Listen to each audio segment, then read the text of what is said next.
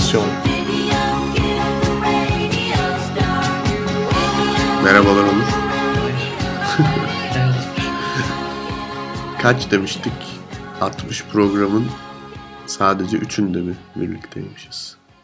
Bu üçüncü olacak. Evet. 24 Ocak 2013. Uzun bir aradan sonra yeniden birlikteyiz. Bu sefer İstanbul'dayız.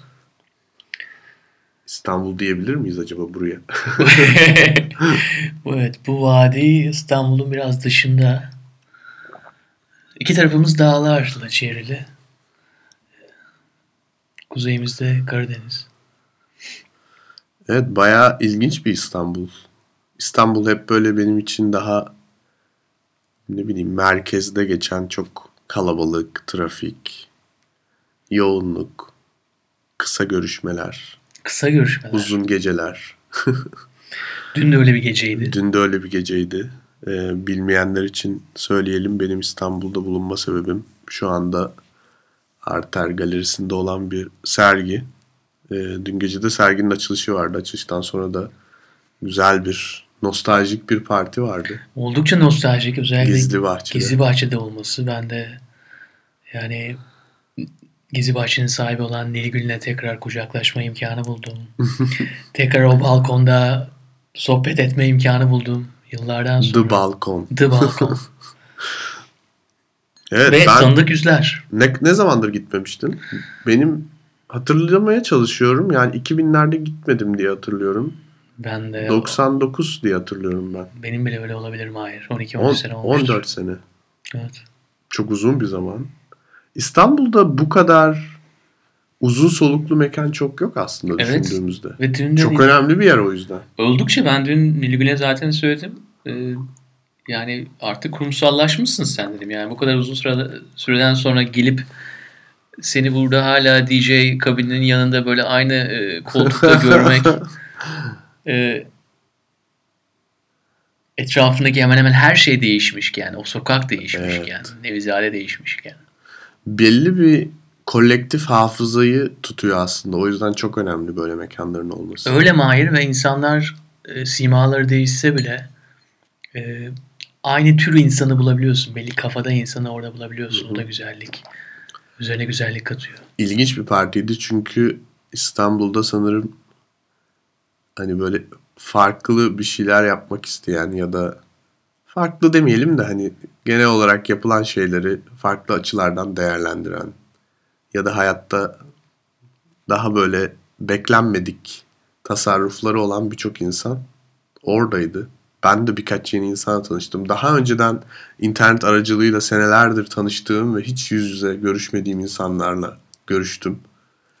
Benim için de çok ilginç bir geceydi. Ayrıca adaptasyon olarak da ilginç bir geceydi. Çünkü konuklarımızın bir kısmı da bu partideydi. Ee, bayağı güzel, pozitif bir enerji Pozitif. vardı. Ben çıktığımda çok iyi hissediyordum kendimi. Benim de değişik mecralardan tanıdığım insanları orada görüyor olmak benim için büyük bir sürpriz oldu. Yani küçücük bir mekanda e, başka şekillerde tanıdığın insanları bir arada aa kapıdan bu girdi diyorsun ve kucaklaşmaya başlıyorsun. Demek ki işte dediğimiz gibi hep akıldaş insanları belli bir mekanda topladığın zaman dünkü gibi pozitif enerji Evet. yakalanabiliyor.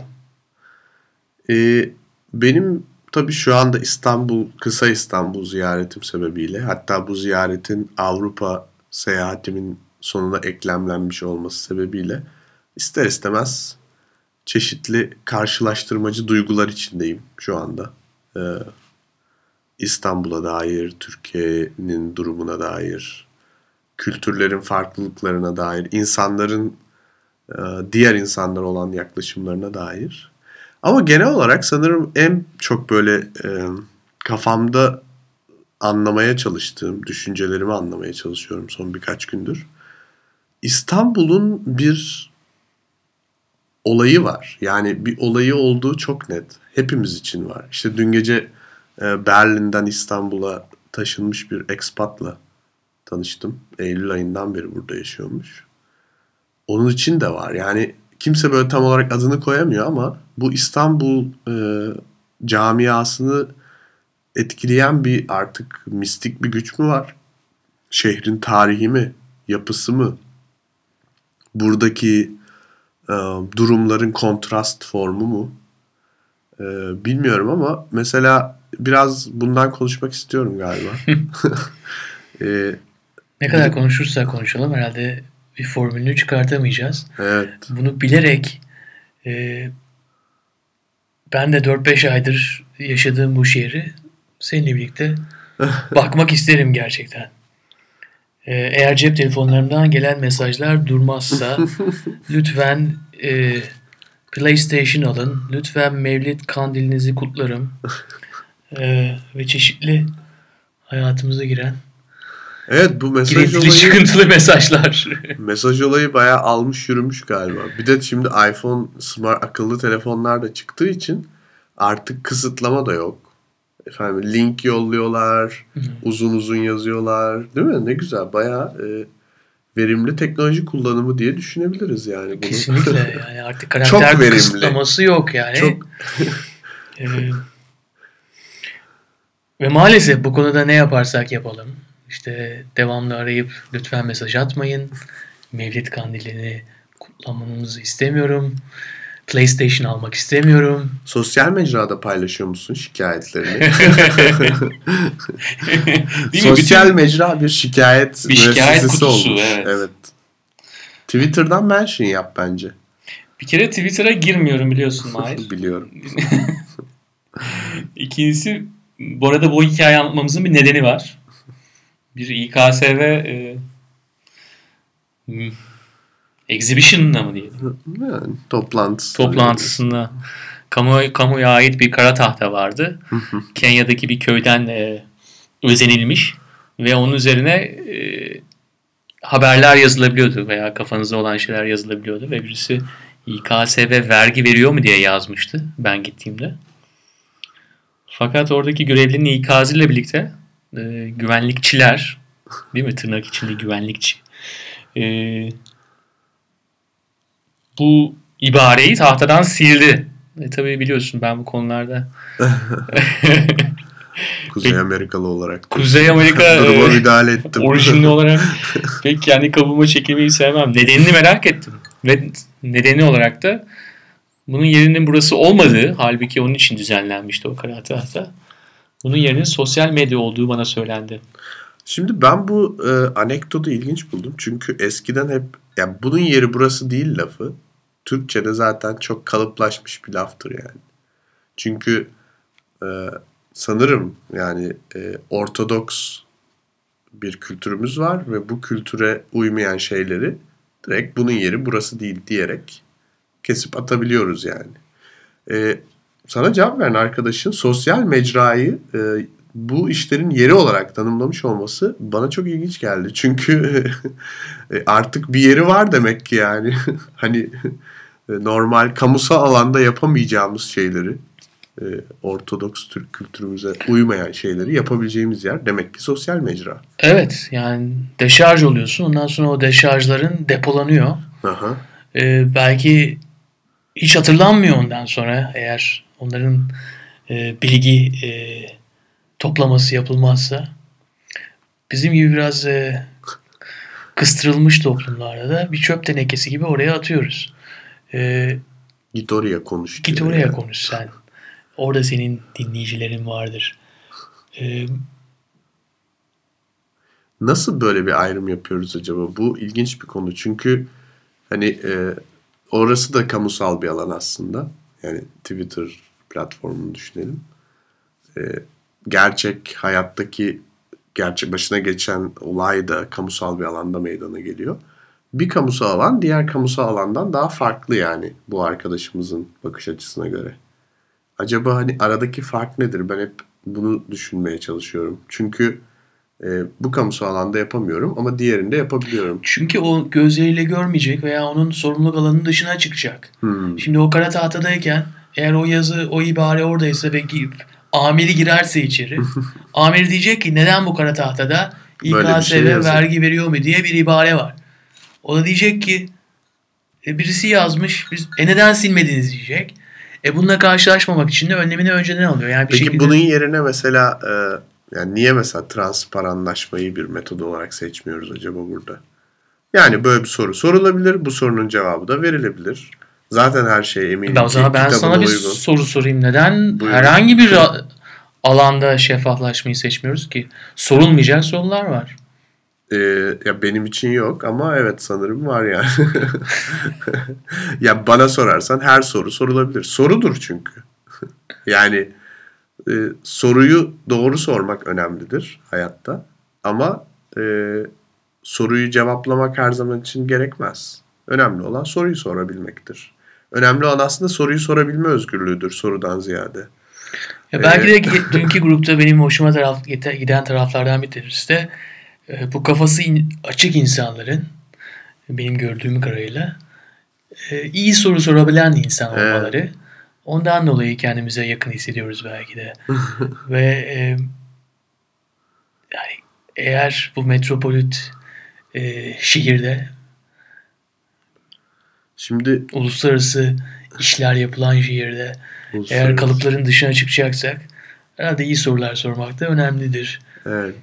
Sanırım bu birinci nokta benim e, karşılaştırmalı araştırmamda diyelim. E, belli şeylerin sorulamama ihtimali ve şeffaflaşmaya karşı olan rezistans. Yani bir direniş var. Şeffaflaşmayı kesinlikle kabul etmeyen, yani kesinlikle bunun e, imkanı olmadığına inanan bir direniş hissediyorum. Yani bu böyle sözlerle ya da hareketlerle ifade ediliyor da olabilir. Edilmiyor da olabilir. Ama şeffaflaşmaya dair bir umut yok. Öyle görünüyor en azından. Hissiyatım o.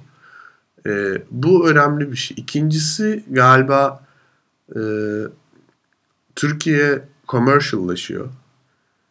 Tarım kültürü alışkanlıklarımızı bir kenara bırakıyoruz. Dün akşam e, sana kısaca bahsettiğim gibi İstanbul'da birçok kişiyle konuşma fırsatım oldu. Hepsi de çok kısa kısa e, ama böyle işte hani Kuzey Amerika'da denildiği gibi elevator pitch tarzında yani e, verimli bir konuşma gerçekleştirmeye çalışıyoruz. Eskiden böyle değildi. Eskiden insanlar daha manevi şeyler sorarlardı. Hani hayatın nasıl, kız arkadaşın var mı falan gibi. E, direkt bir e, benefite bağlanamayacak, bir kazanca bağlanamayacak şeyler. Şimdi burada daha böyle bir enstrümantal bir yaklaşım oluşmaya başlamış gibi görünüyor.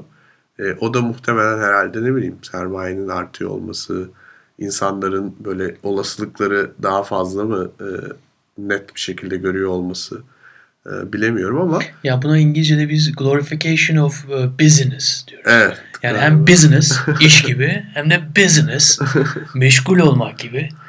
Meşgul olmayı yüceltiyoruz ister istemez. Evet. Ya bunun kültürel tarafları da okunabilir ama genelde biliyorsun ki işte yavaş yavaş sermaye etkisinde olan toplumlarda, hızla kapitali- kapitalistleşen toplumlarda e, zamanın ölçülmesi de farklılaşıyor. Zamanın fırsat maliyeti ön plana çıkmaya başlıyor. Ben bu insanla 5 dakika geçireceksem buradan ne edinebilirim? Ben kendimi nasıl satabilirim?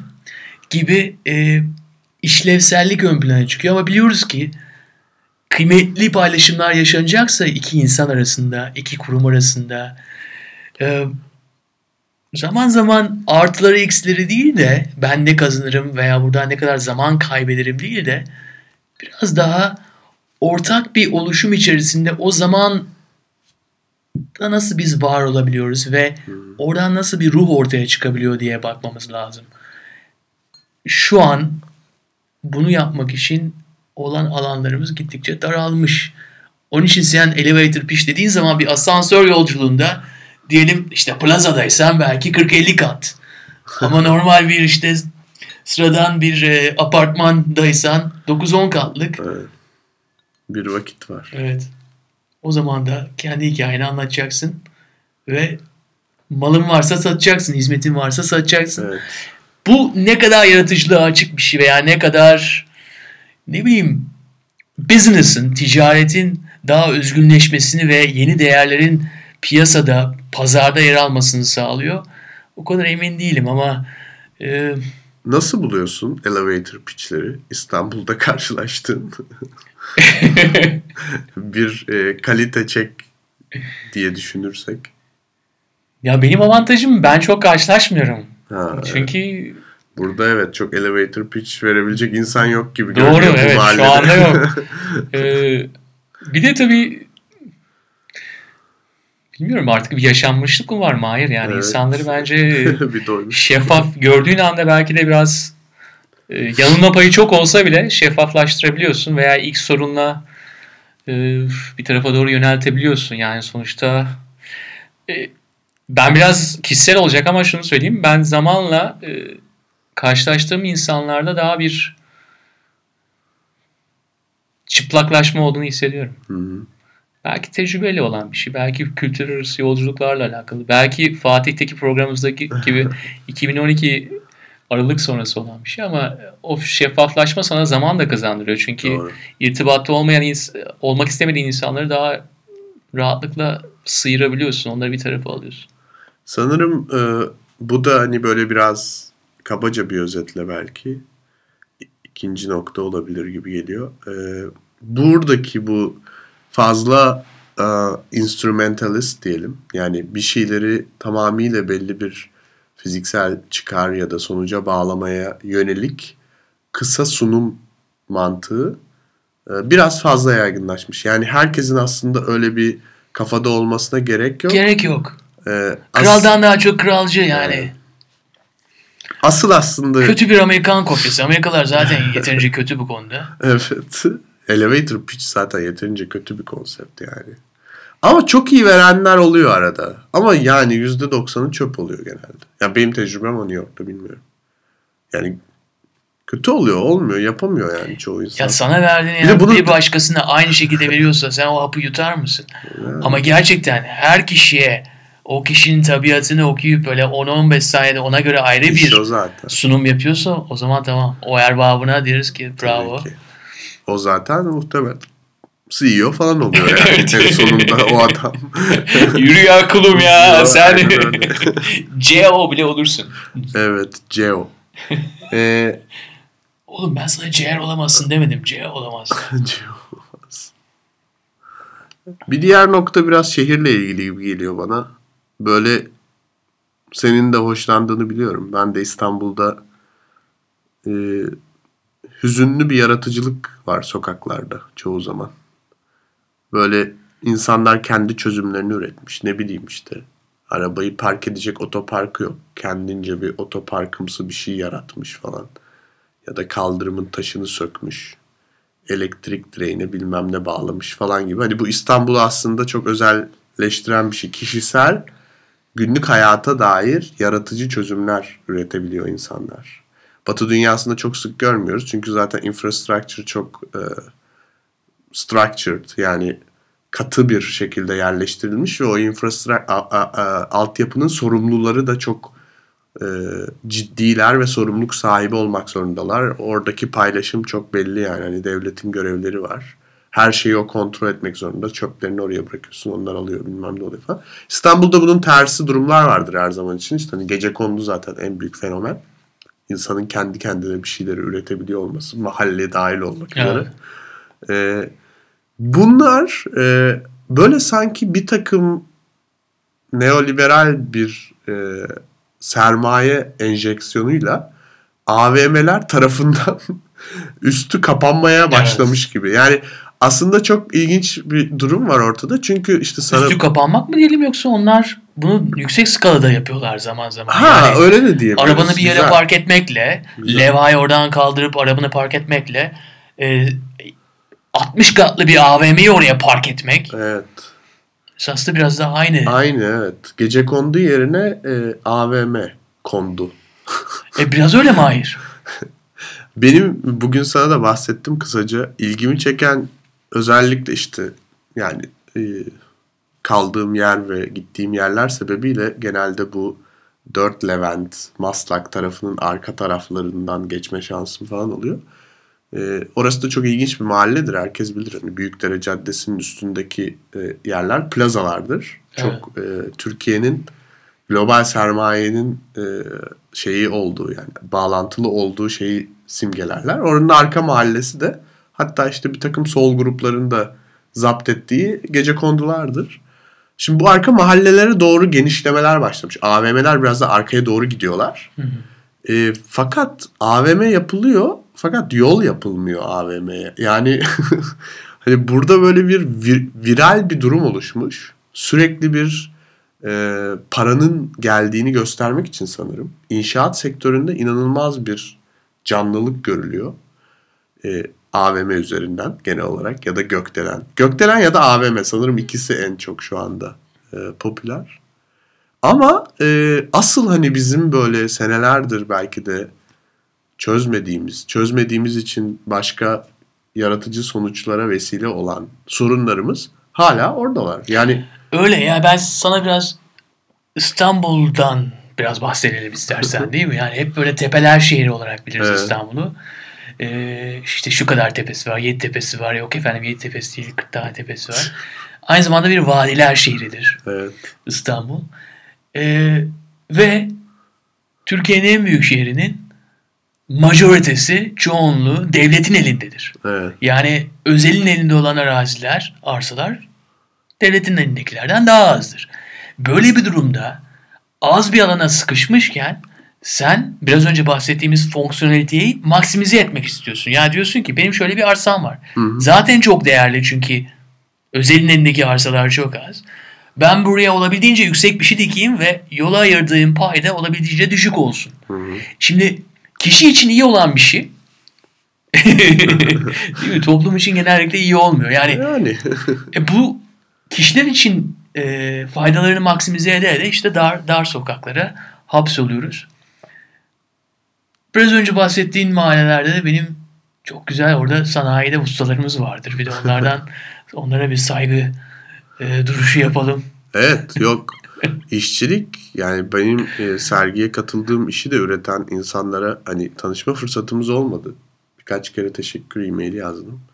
Buradan da hani kayıt altına almış olayım. Gerçekten yani bu sanat işçiler olmasa olmaz yani. Bitmiş bir mesele yani gerçekten. Yani en büyük evet Ee, yani ustalara olan saygımız her türlü e, bu konuda ben e, İşçilik de bayağı ileri Türkiye'de. Onu görüyorum her seferinde. birçok kişi size tersini söyleyebilir ama ben de öyle düşünüyorum. Ama hatır işi. Şimdi Türkiye'nin Kişisel servis alma, tabii. servis alma kültürü burada tamamen hatır üzerine dayalı. O hatırı sen 5 dakikada da oluşturabilirsin. Evet. O senin kabiliyetinle ilgili. Ama sen bir hatır oluşturmuyorsan iyi bir servis alma ihtimalin oldukça düşük sanırım Türkiye'de. Evet, o tarafı bir standardı yok yani servis. Evet o tarafı bir hoşuma giden bir tarafı. Tabii ki. Nedeni de çünkü herhangi bir şekilde ilişkinin yalnızca bir para ilişkisi olmaması, Evet. alıcı veya satıcı dışında rollerin oluşması. Ee, zaman zaman bu iki kişinin e, yaşı olabilir. Hı hı. Zaman zaman iki kişinin e, hayat duruşu olabilir. Evet. Yani birleştiğiniz ve ayrıldığınız noktaların illa işte mesleğiniz veya işte tüketici olmanızla belirlenmemesi ilişkiyi biraz daha böyle şey hale getiriyor. Zengin hale getiriyor. Onun için bir ustanızla konuştuğunuz zaman, e, işçinizle konuştuğunuz zaman o o tabiat, o ilişkinin tabiatı ortaya çıkmaya başlıyor. Ve karşılıklı saygı da oluşabiliyor. E, Tersi de oluşuyor. Tersi de olabiliyor tabii. Yani işte dediğim gibi bir standardı yok ve onun için bu şehir dünyanın sayılı şehirlerinden biri çok standardı olmamasından dolayı ve sürprizlerinden dolayı. Tepeler, vadiler, onları viyadükler istedikleri kadar birleştirmeye çalışsınlar. Ya sonuçta 2 kilometre gidiyorsun, bambaşka bir topografyadasın, bambaşka bir insan topluluğuyla karşı karşıyasın. Hı. Konuşuş tarzın değişecek. İyi akşamlar demen, hayırlı akşamlar demen bile değişebilir. Yani onun için bu kadar standartları mahalleden mahalleye değişen ve toplamda bundan dolayı da standartların olmaması bu şehri zengin kılan unsurlardan bir tanesi. Onun için Çok doğru. Ee, bir açıdan da şöyle bir şey dikkatimi çekiyor. Her geldiğimde bunun yoğunluğu artmış oluyor. Ee, kamusal alanda konuşulan farklı diller İstanbul'da. Yani ben hatırlıyorum e, daha gençken hatta daha ufakken e, bu kadar çeşitlilik yoktu. Bu çeşitlilik çok pozitif mesela. Yani, e, yani belki ilginç ya da ne bileyim ironik bir örnek ama hani daha böyle kötü mahallelerde de yabancı diller var. Efendim Kürtçe, Arapça falan gibi. daha böyle şık ve e, nizami mahallelerde de yabancı diller var. Bir sürü Fransızca, Almanca, İngilizce. E, dün akşam e, Mike'ın kokteyl mekanı diye bir yere uğradım mesela. New York'tan gelmiş arkadaş. Herkes expat içeride. Hı hı. Yani işte bourbonlu kokteyller yapılıyor. Hani benim asla alabileceğim bir şey değil. Çünkü yani 25 Bourbon sevmiyor muyuz? bourbon çok seviyoruz. Ama 25 dolara tekabül eden bir Türk lirası üzerinden bourbon almak gibi bir o kadar... e, Ecnebiler veriyor o parayı demek ki. Evet. yani evet sanırım parayı aslında otantikliği satıyorlar İstanbul'da hala. Hiç kimsenin içeriği sattığı yok henüz. Yani içerik zaten özgün değil ne yazık ki. En özgün şey rakı. Yani rakı muhteşem bir içki yani. Satılması gereken en özgün içerik Evet. varsa bir gece hayatında rakıdır o yani. Bourbon değil tabii ki. Yani Evet. bourbonla bizim ne alakamız var? Evet, Hiçbir aynen. alakamız yok bourbonla. Orada satılan şey o mekanın otantikliği. Hani İstanbul'dasın. e, İstiklal Caddesi'nden yürüdün geldin. O sırada e, orada kötü bozuk akorduyla ork çalan adamı dinledin. Efendime söyleyeyim polis arabası geçti yanından falan. Ezan okunmuştu biraz önce ama girdin bourbon kokteyl içiyorsun. Etrafında böyle e, Orta Doğu'nun farklı yerlerinden gelmiş çekici hanımlar var falan.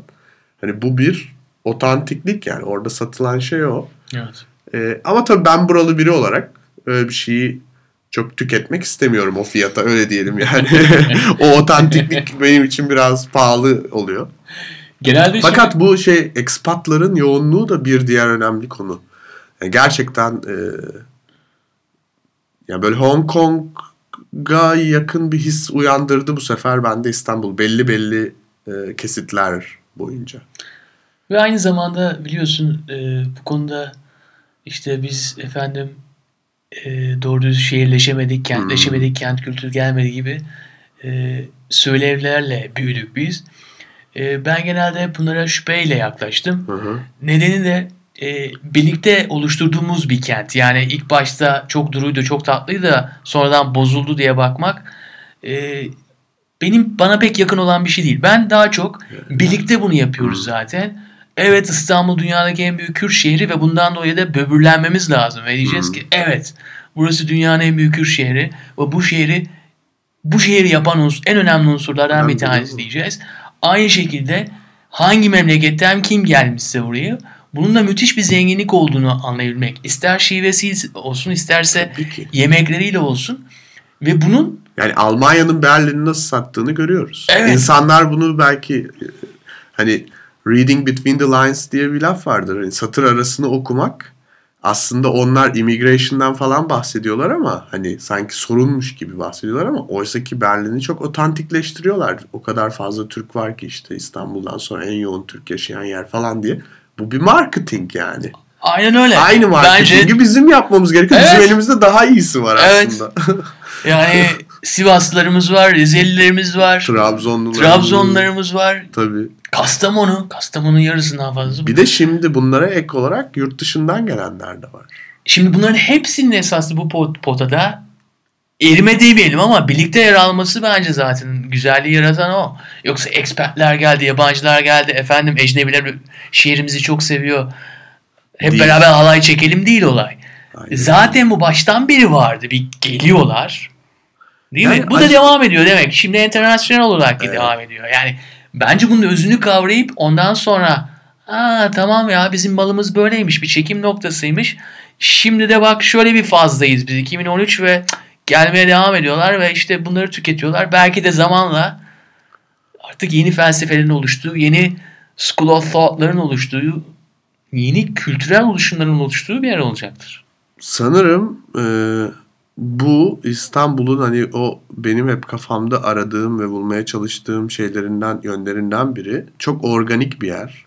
Yapıp bozduğumuz, bozup yaptığımız, herkesin e, kaotik bir şekilde eşit haklara sahip olduğu diyeyim. Ve bunun üzerine böyle sentetik e, müdahaleler, AVM'ler vesaire gibi biraz önce konuştuğumuz e, bana sorarsan bir süreliğine görüntü kirliliğine yol açıyor. Yani bu çok tutacak şey değil yani İstanbul gibi bir ortamda. Çok organik bir şehir. Ve bu organikliği insanlar üzerinden sağlıyor, göç üzerinden sağlıyor. E, bunun da artık bir kültürü olmuş yani bunun çok değişebileceğini de düşünmüyorum. O yüzden o organiklik e, çok önemli bir fırsat. Yani bir New York modelini uygularsa eğer İstanbul şu anki e, kapasitesinde Trabzonluların mahallesi olsun çok güzel Trabzon yemeği yapsınlar. Ama büyük çekmecede olsun efendime söyleyeyim. Biz de gidelim orada yiyelim yani bir mıhlama yiyelim geri dönelim değil mi? Büyük çekmeceye de rahat gidebiliyor olalım. Metromuz olsun bir şeyimiz olsun. Toplu taşım metrobüs olmasın. Ee, çok değerli arkadaşımız programımızın kolu Ali Miharbi bana şey dedi. metrobüs tanımını çok beğendim de onu alıntılamak istiyorum. Nerede kalıyorsun falan işte uzak bir semtte vesaire. Aa o zaman metrobüsle gidiyorsundur. Uzak yerlere metrobüsle gidiliyor dedi. yani metrobüsün tanımı bu yani İstanbul'da. Uzak bir yere gidiyorsan metrobüse binmelisin. yani metrobüs değil de daha normal bir şeyle gidebilelim. Ondan sonra ne bileyim Fransızlar gelsin. Kendi bilmem nesini yapsın. Osmanlı yemeğiyle karıştırsın falan. Şarap getirsin. Buradaki üzümlerden yapsın. Ya da ne bileyim işte finansçılar gelsin, Orta Doğu headquarterlarını buraya taşısın falan. Bir sürü yani tek bir açıdan da demiyorum ya illa kültürel olarak değil ama bir sürü farklı açıdan bu organikliği ve özellikle şu andaki durumun e, çok pozitif sonuçları olabilir. Öyle olacak mı bilmiyorum ama her zaman için hani biz umutla yaklaşıyoruz diye düşünüyorum geleceğe. Yani sonuçta iyi bir tecrübe sunabilecek mi sana? İyi de e, sabahleyin evden çıktığın zaman akşama kadar sana ne olabileceğini önceden kestirebilmekle iyi tecrübe yaşanmıyor illa. Belki de sürprizlerin olmasından dolayı iyi bir tecrübe yaşayabiliyorsun. Hı hı. Bundan dolayı da bu konudaki beklentilerin de şehre uyum sağlaması lazım. Yani şehir sana uyum sağlamıyor. Bu 15 milyonluk bir şehir. Ve e, sen belli beklentilere sahipsin diye de şehir sana ona göre işte efendim Mahir Bey sabahleyin çıktınız kaldırımınız şöyle olacak. Efendim e, işinize giderken saatte şu saatte süratle gidebileceksiniz demiyor. Bu şehir öyle bir şehir değil. Akıllı şehir değil yani. Değil. O zaman yani aptal bir şehir yani. İsviçre'ye taşınman lazım. Avustralya'ya taşınman lazım ve bizim hayat dilimimizde de hiçbir zaman öyle bir şehir olmayacak. E, her zaman o sürprizlere açık olacak ama e, dediğim gibi barış içerisinde e, önümüze doğru bakacaksak bence iç barışımız için bu beklentilerimizi ona göre oluşturmamız gerekiyor ve dışarıdan bize empoze edilen efendim standartlaşmamak olsun. Ee, dışarıdan empoze edilen işte biz e, işte köylüydük kentli olduk gibi e, be, eski aydın kalıplarının eski aydın. artık e, zamanı geçti. Onları fazla dinlemiyoruz. Eski Aydın çok. Evet eski Aydın. Aynen öyle. Aynen öyle. Ee, Bitti. Yarım Aydın diye bir tanım vardı. Kim kullanıyordu onu? Öyle bir şey vardı. Yarım Aydın da var. Peki Aydın ben sana şunu sormak istiyorum. Ben sana şunu Neyse. sormak Hı. istiyorum. Nedir seni en fazla heyecanlandıran? İstanbul'a dair mi? Bu şehirde 5 gün kalacaksın. Kısa bir yolculuk yaptın. Ve ayrılacaksın. Pazar akşamı buradan ayrılıyorsun. Hmm. Ama en çok seni heyecanlandıran tarafını bana birkaç kelimeyle ifade edebilir misin? Valla e, yani biraz tabii turistik bir Satalım yani. Olabilir. Diyelim ki şu, şu, şu. Böyle bir şey yapalım. Bir slogan haline getirelim. Şimdi birincisi tabii ki iyi bir akşam tecrübesi İstanbul'da. Hı. Bu çok önemli bir şey. Yani yediğin yemeğin lezzetinden ve tazeliğinden tut. Yani zaten rakı çok özel bir içki. Gerçekten e, çok kaliteli bir içki rakı. İnsanlar arasındaki buzları otomatikman eriten bir içki. Bunun bilimsel açıklaması nedir? Hiçbir fikrim yok. Ama böyle olduğuna eminim. Yani bunun tersine ikna olmam mümkün değil yani hayatta. Ee, güzel bir yemek yiyorsun, güzel bir içki içiyorsun, insanlarla daha fazla samimileşmeye elverişli bir hale geliyorsun. Ee, çok kaotik bir manzara var önünde. Aslında böyle medeniyet dediğimiz şeyin nereden baktığına bağlı olarak utanç tablosu olarak da görülebilir. Bir artı, artifekti olarak da görülebilir. Ee, ama ilham verici. Hmm. Gördüğün şey çok karışık. Yani çıplak tuğlaları görüyorsun, Çıplak sokaktaki çöpleri görüyorsun, görüyorsun ama arada sen Galata dolayı- Kulesi var, arada efendim söyleyeyim camiler arkada duruyor. Gökdelenler delirmiş gibi bir sermayenin şehre akışını gösteriyorlar. Silüete girmişler. Yani çıkarmak mümkün değil artık. Ee, ama orada yani ve bunu izleyebileceğin e, çok güzel yerler var İstanbul'da. Şehre bakmak İstanbul'da çok önemli bir şey. Çünkü aslında biraz böyle kendimize bakmak gibi bir şey bence. Hayatımıza bakmak. Neler olduğuna bakmak. Hani belgesi orada gözümüzün önünde. E, şehrin doğası da buna çok müsait. Tepeler var dediğimiz gibi. Herkesin bir noktası var. Ben İstanbul'da ondan çok eğlenirim. Gel bak ben sana bir de şuradan göstereyim. Evet. Bugün de öyle bir Bugün tecrübe de öyle yaşadık. bir tecrübe yaşadık. Bu çok Ee, güzel. Yani bu mesela beni çok heyecanlandırıyor. Her İstanbul'a geldiğimde şehre yeniden bakacağım. Başka bir yerden bakacağım. Ne olmuş onu düşüneceğim. Çünkü şehre bakarak okuyoruz ne olduğunu aslında. O zaman şehre bakarak biraz içini okuyorsun da. Evet. Yalnızca bir şehri öğrenmek, o şehirde Evet. işte fonksiyonunu yaratmak değil, aynı zamanda şehir değiştikçe sen nasıl değiştin, sen Evet. nasıl bir insandın, şimdi nasıl bir insansın. Evet. Bir şehrin esas da insanın kendi içerisine mercek tutabilmesi anlamında bir şehrin bunu sağlayabilmesi oldukça güzel. Eğer 30-40 senede hiç fazla değişmeyen bir şehirdeysen belki e, o aynayı sana sunamayacak şehir. Bakınız Viyana. Bakınız Viyana gibi böyle Yani bu işin e, pek enteresan olmayan şehirler. yani daha önce anlatmış mıydım sana bilmiyorum ama şöyle bir hatıram var. İlk Avusturya'ya taşındığım ilk aylardan birindeydi. Viyana'da bir taksiye binmiştim. Genelde de Türktür. Çoğu Avrupa şehrinde olduğu gibi taksicilerin büyük bir çoğunluğu.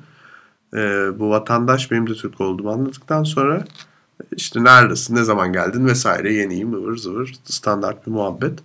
Ee, sonra bana şey dedi. Taksiyle gidiyoruz. Yolun kenarında saksı var. Otelin önünde bir büyük urban saksı yani hani kent bit- bitkisi için konulmuş bir saksı. Saksıyı görüyor musun falan dedi. Görüyorum ne alakası var konumuzla falan dedim. Ben Viyana'ya 28 sene önce taşındım. O saksı oradaydı dedi.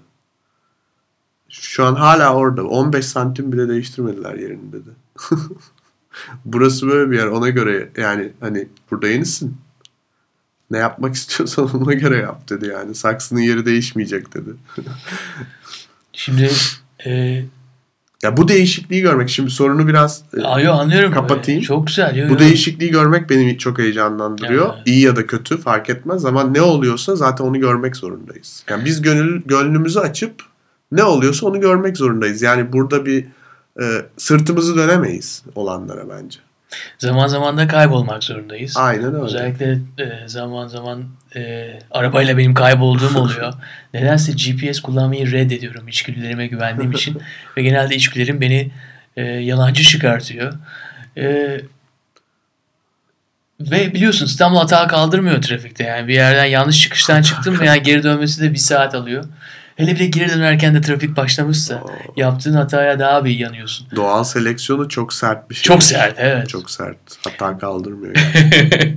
Ama şey derler, Alzheimer'a katkıda bulunan birçok unsur arasında e, işte işinden evine, evinden işine hep aynı güzergahtan gidiyorsan e, katkıda bulunurmuş. Evet. Çünkü işte kendini çok otomatiğe alıyorsun diye. evet. Yani bence bir Alzheimer gitmiyorsun. Böyle gidemiyorsun. Aynı rotadan Değişiyor çünkü günden güne değişiyor. Abi seni ben aradan kaçıracağım diye bir laf var zaten. Bir taksici literatüründe. Ee, ikinci nokta. Onu Nasıl neyi? Hangi sorunu? Heyecanlandırma. Seni heyecanlandıran? Slogan Biri- istiyorum ama ben. birincisi- Birkaç kelime istiyorum. Yabancılara satacağım. Ha. İşte güzel bir gece şehre bakmak. Gece. O zaman bir bir şey oluşturalım, bir resim oluşturalım böyle. Gece ışıkları var. Peki şeyi sorayım sana Mahir. Ee, zaman zaman biliyorsun e, grotesk deniyor. Efendime söyleyeyim kiç deniyor. Hı hı. Bu tür kelimeleri Türkçeleştirip kullanıyoruz. Ee, iğreti, eğreti deniyor. Hı hı. Değil mi? Ee, sen bir Boğaziçi Köprüsü'nde Tayland'daki bir genel ev gibi Hı hı. o ışıkları gördüğün zaman buna rüküş diyor musun? Ee, yani ışıklara Ve bunun diğer uzantılarını düşün. Yani şehir içerisindeki diğer rüküşlükleri veya diğer... bunu bil- bilmeyerek sordun ama ben o projeye, e, o köprüyle ilgili bir takım projeler Katkıda mı bulundun? Sen mi yaptın? Hayır. Işte, Tayland'dan geldin ondan sonra... Hayır. Ben, ben infrastructure girişimleri yapan biri değilim genelde hayatta. Büyük bir sorumluluk olduğunu düşünüyorum. Yani bir yere öyle bir infrastructure yerleştiriyor olmak, 15 milyon kişinin ne göreceğini karar veriyor olmak ilginç. Ama bu karar verilmiş. Ben daha her zaman olduğu gibi verilenler üzerinden yaratıcı bir şeyler üretmeye çalıştığım için e, ya orada böyle biz bu şehrin nabzını falan görebiliriz falan gibi şeyler düşünmüştüm ben hep. Hani trafiğin nabzı olabilir, internet trafiğinin nabzı olabilir. Bir yan Asya, bir yan Avrupa. İkisinin böyle bir değil mi yani? iki kıtayı bağlıyorsun. Değil mi? Çok Dans önemli. ettiriyorsun böyle ışıkları böyle. Yani o dansın bir manası olabilir. Bir manası olduğunda çok ilginç bir e, O zaman galiba olur. bizim buradaki noktamız mana arıyoruz yani felsefi arıyoruz. Yani sen AVM dikebilirsin. Hı-hı. Sen istersen park yaparsın. Bazen de ağaçları da kesersin. Ama hangi manalarla hareket ediyorsun? Evet. Bunun ardında ne var? Ardında aman en kısa sürede en fazla şey yapayım da en fazla kendime materyal faydayı mı sağlayayım? Hı-hı. Yoksa o mana nasıl ifade ediliyor? Yalnızca finansal mı ifade ediliyor? Duygusal mı ifade ediliyor? İnsanları bir araya getirmek üzerine mi kurulmuş? Veya insanlara yaşamaları için kendilerine ait kişisel alanlar oluşturmak için mi kurulmuş? Yani onu merak ediyoruz. Eğer bir şehir geleceğe doğru bakacaksa kendine ve biz de kendi içimize bakacaksa şehir dolayısıyla bence o mananın ortaya çıkması evet. lazım ve eksik olan belki de biraz bu hareketlerimizde fazla neoklasik anlayışın çok fazla itibar ediliyor oluşu evet. ve işte korkularımızla veya işte bu tür aç gözlüklerimize yenilmemiz onun dışında da mananın ortadan kaybolması evet. ve böyle şey ee, gibi böyle işte Marmara Denizi'ne attığın küçük bir kayık gibi böyle süzülüp gitmesi ama gözden kaybolması Mahir. Önümüzde bir yerel var.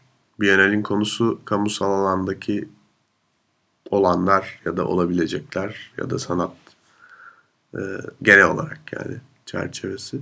Belki bunda ilgili ilginç şeyler görürüz İstanbul'da diye düşünüyorum. Zor tabii. Kamusal alan çalışmak Türkiye'de her zaman için çok zor. Çünkü e, kısa da bir anekdot anlatayım bununla ilgili. E, biliyorsun bazı teknolojiler Türkiye'de bazı kamusal alanlarda imkanları olmasına dair yokmuş gibi davranılarak kullanılıyor. Çünkü işte ne bileyim mesela e, belli bir yerde olan bir ışık sistemi eğer kamusal alandaysa ya da projeksiyon sistemi sanki belli şeyleri gösteremezmiş gibi genelde lanse ediliyor. Çünkü işte diyorlar ki efendim dersek ki yani yazı yazabiliyoruz bu sefer arayan olur. Derler ki şampiyon Fenerbahçe yaz falan. Bu da sorunlara sebebiyet verir diye.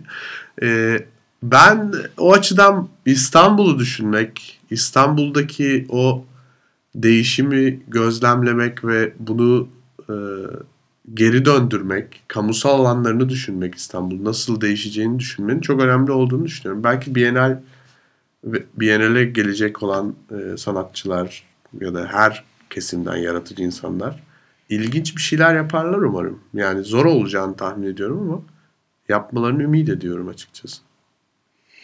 Evet. Ben özellikle tabii e, bu tür organize eforların yanında yer altında nelerin gittiğini merak ediyorum. Ve yer altındakinde e, göz önüne çıkarmak, hı hı. E, yer üstüne çıkarmakla uğraşıyorum. Bundan dolayı da geleceğe baktığımız zaman en fazla beni heyecanlandıran tarafta büyük ihtimalle e, tepelerin arasından çıkan vadiler ve e, yeni yeni cevherler olacak. Bu şehirden çıkan cevherler olacak ve büyük ihtimalle de çok aykırı insanlar olacağını düşünüyorum. Aykırı projeler olacağını düşünüyorum. Sonuçta bu tür standartlar oluşmamış bir şehirde normalleşmeye çalışmak ve normal üzerine sanat yapmak, normal üzerine ürün oluşturmak kolay kolay pek yapılabilecek bir şey değil. Ondan dolayı da aykırıya karşı kucağını açan bir şehri yaratmak için hep beraber çalışmanın şimdiden şevkini duyuyorum Mahir. Bence e, şimdi cesur olma zamanı İstanbul'da. Cesaret çok önemli bir kelime hayatta. Birçok insan e, birçok iyi özelliklere sahip ama Türkiye'de cesur insan çok kolay bulunmuyor gerçekten.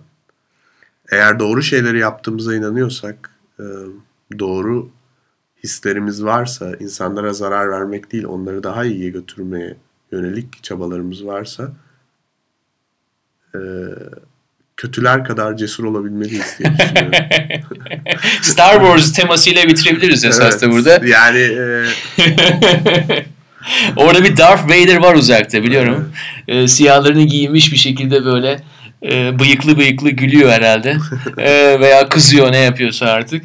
Ama biz esas da en cesaretli şeyle başlayalım istersen Mahir. Dönüş yolculuğumuza başlayalım. Biraz sonra şehre geri döneceğiz. evet. Ve e, belki de cesareti e, oradan başlayalım fiziksel bir şekilde diğer arabalarla cebelleşirken. Ama ben de sana katılıyorum. E, cesaretli olma zamanı ve e, kendinden olanınla birlikte olma zamanı. Evet. Yani evet Kendinden- hepimiz aynı gemideyiz. Birbirimizi kucaklayalım, halayca çekelim ama e, kendinden olan akıldaş insanların da beraber hareket edeceği bir İstanbul diliyorum. Evet. Yani zaten hani e, akıldaş insan olma mantığında hep bunu bilmiyorum telaffuz ettik mi ama düşündüğümüzü varsayıyorum. Zaten kendimizden olmayanlara da her zaman için bir hoşgörüyle bakabilen insanların e, iyi şeyler yapabileceğine inanıyorum. Özellikle tabii onlar zaten ilham kaynağın senin. Tabii ki. En büyük düşmanın bile senin esas da ilham kaynağın. Evet. Hazır mısın yolculuğa? Hazırım. E, aslında... Önümüzdeki 2 saate de hazırız. Önümüzdeki 30 yıla da hazırız. Evet bayağı bir hazırlandık şu an geleceğe dair. Ee, son bitirmeden önce hani e, Aaron Schwartz'a da bir ne diyelim Saygı duruşu. toprağı bol olsun diyelim yani. Ee, saygı duruşunu programı bitirirken yapalım. Yapalım. Ee, önemli bir konuya değindiği için aramızdan ayrıldı diye düşünüyorum. O ya da bu şekilde yani. Kendini öldürmüş olması ya da başka birinin onu öldürmüş olması Hiçbir bir şey yok. değiştirmiyor. Ee, umarım her kötü şey iyi bir şeye sebebiyet verir diyerek istediği yani çok doğru olarak telaffuz ettiği sorunları akademik ya da scientific publication'lara dair olan sorunları en azından çözmeye vesile olsun. Aramızda olmaması diyelim. Evet. O zaman bir şehidin arkasından bir dakikalık saygı duruşuyla bitiriyoruz. Ee, Mahir, gelecek hafta konuşmak ve görüşmek üzere. Tekrar Skype ekranına döneceğiz artık. Evet. Fazla alışmayalım bu aynı mekanda yapmaya. Sonra özleyebiliriz. Gelecek hafta görüşürüz. Görüşürüz Onur.